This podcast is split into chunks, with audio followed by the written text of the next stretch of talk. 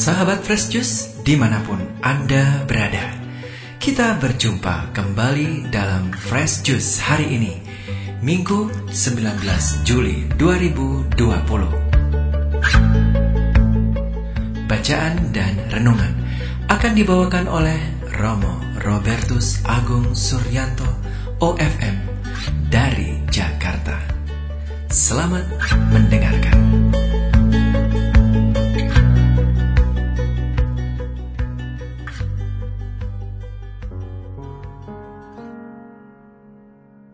Salam jumpa para sahabat Fresh Juice yang dikasihi oleh Tuhan. Semoga Allah memberi kita sekalian damai sejahtera-Nya.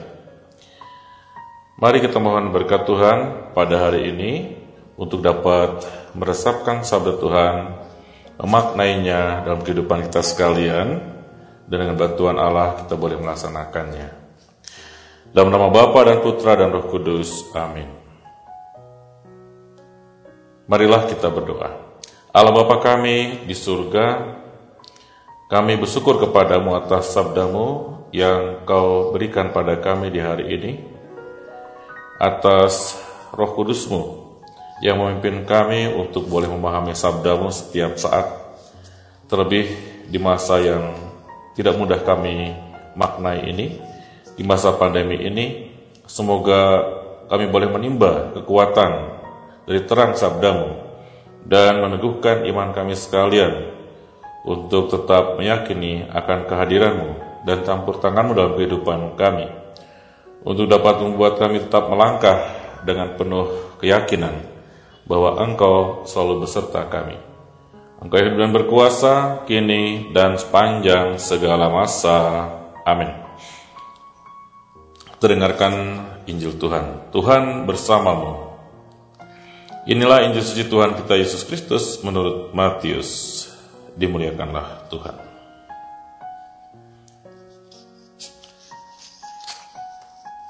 Saya bacakan yang versi singkat.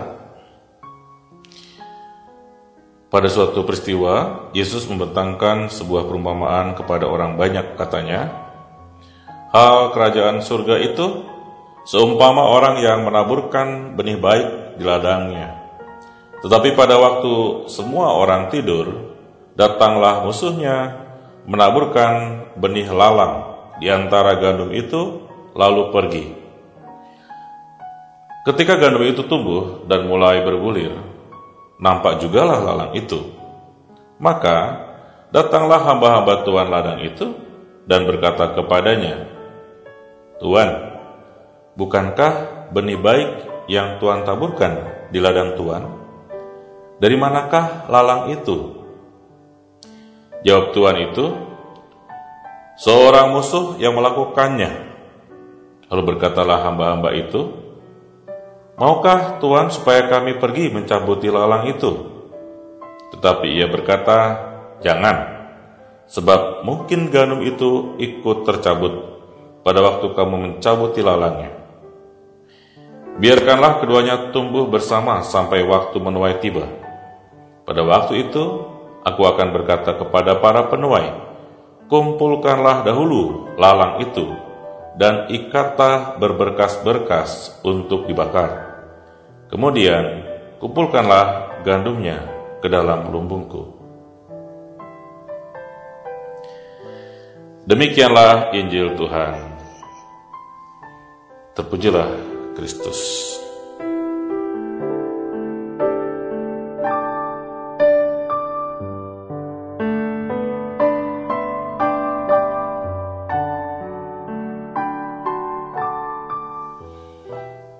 Para sahabat Fresh Juice yang dikasihi oleh Tuhan, pada suatu hari ada empat frata sedang diskusi di sebuah kafe. Mereka minum kopi di sana dan berbincang-bincang tentang sebuah tema yang sedang aktual terjadi, bencana dan kematian. Seorang frata mengangkat pembicaraan, "Teman-teman, mengapa ada banyak bencana terjadi di muka bumi ini, terlebih yang sekarang kita alami ini, jadi hampir di seluruh muka bumi ini? Dari mana datangnya? Dari Tuhankah Karakter B menimpal. Hmm, itu bukan, pasti bukan dari Tuhan.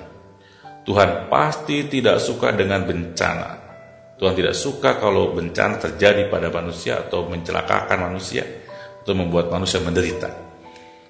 Ini pasti datangnya dari si jahat atau si setan maksudnya. Kemudian karakter C menimpali lagi. Sabar teman-teman. Kenapa kita buru-buru salahkan setan? Seperti kita tidak terburu-buru menyalahkan Tuhan, juga kita jangan buru-buru dong menyalahkan setan. Bukankah di bumi ini berlaku berlaku hukum tabur tuai? Kalau kita menabur yang baik, pasti nanti akan menuai kebaikan. Kalau kita menabur yang buruk, kita akan menuai keburukan juga. Kemudian faktor D terakhir, dia menimpali juga. Oh, baik. Jadi bencana, termasuk pandemi ini, itu pasti asalnya dari bumi ini.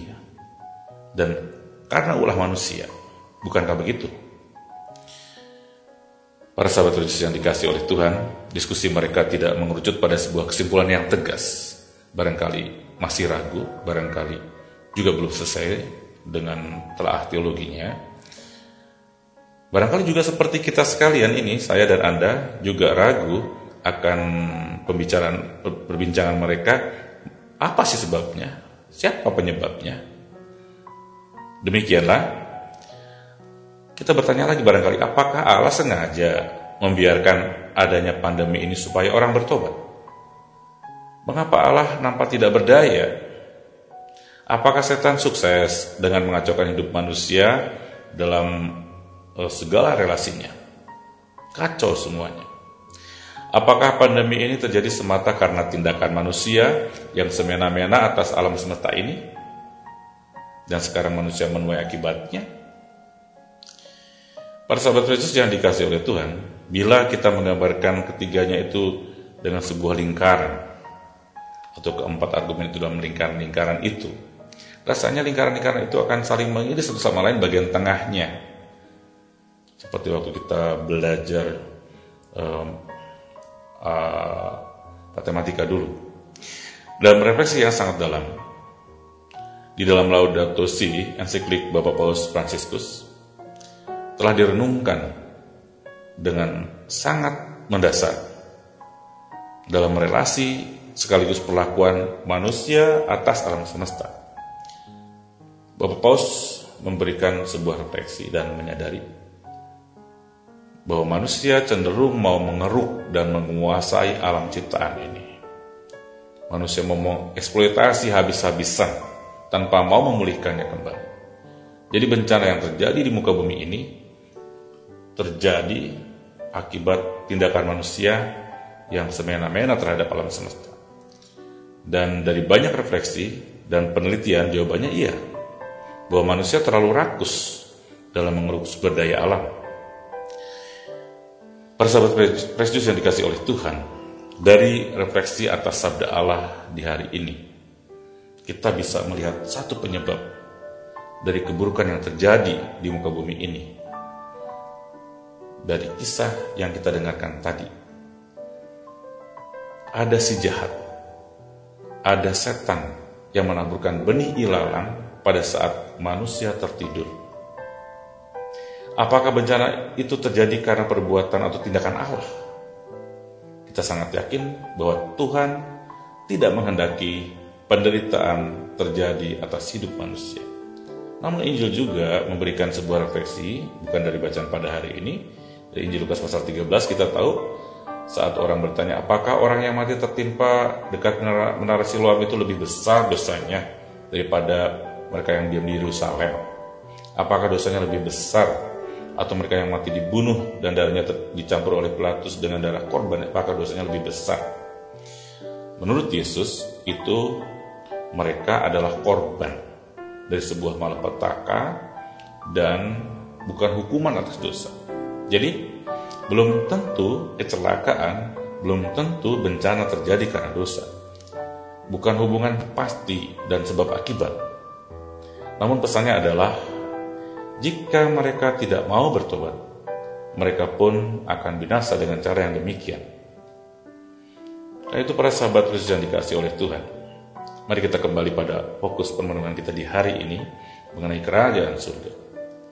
Yesus menjelaskan tentang kerajaan Allah atau kerajaan surga pada dasarnya adalah sebuah kerajaan kebaikan, kebaikan total.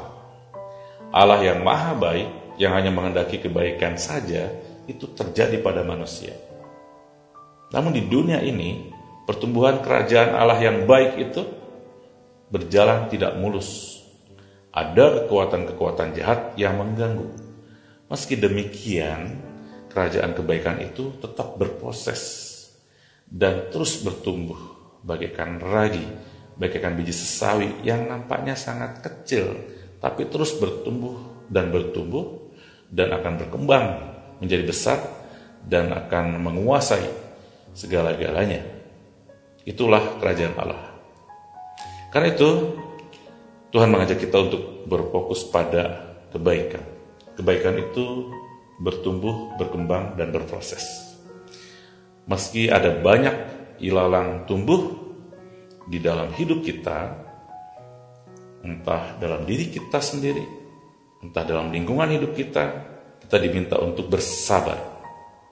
Kesabaran yang harus kita miliki, kesabaran yang seluas samudera, seperti halnya Allah yang membiarkan ilalang tumbuh bersama-sama dengan gandum. Dan menggunakan analogi dari dunia pertanian, Yesus menjelaskan mengenai asal-muasal kekuatan jahat itu yang terjadi dalam hidup kita manusia.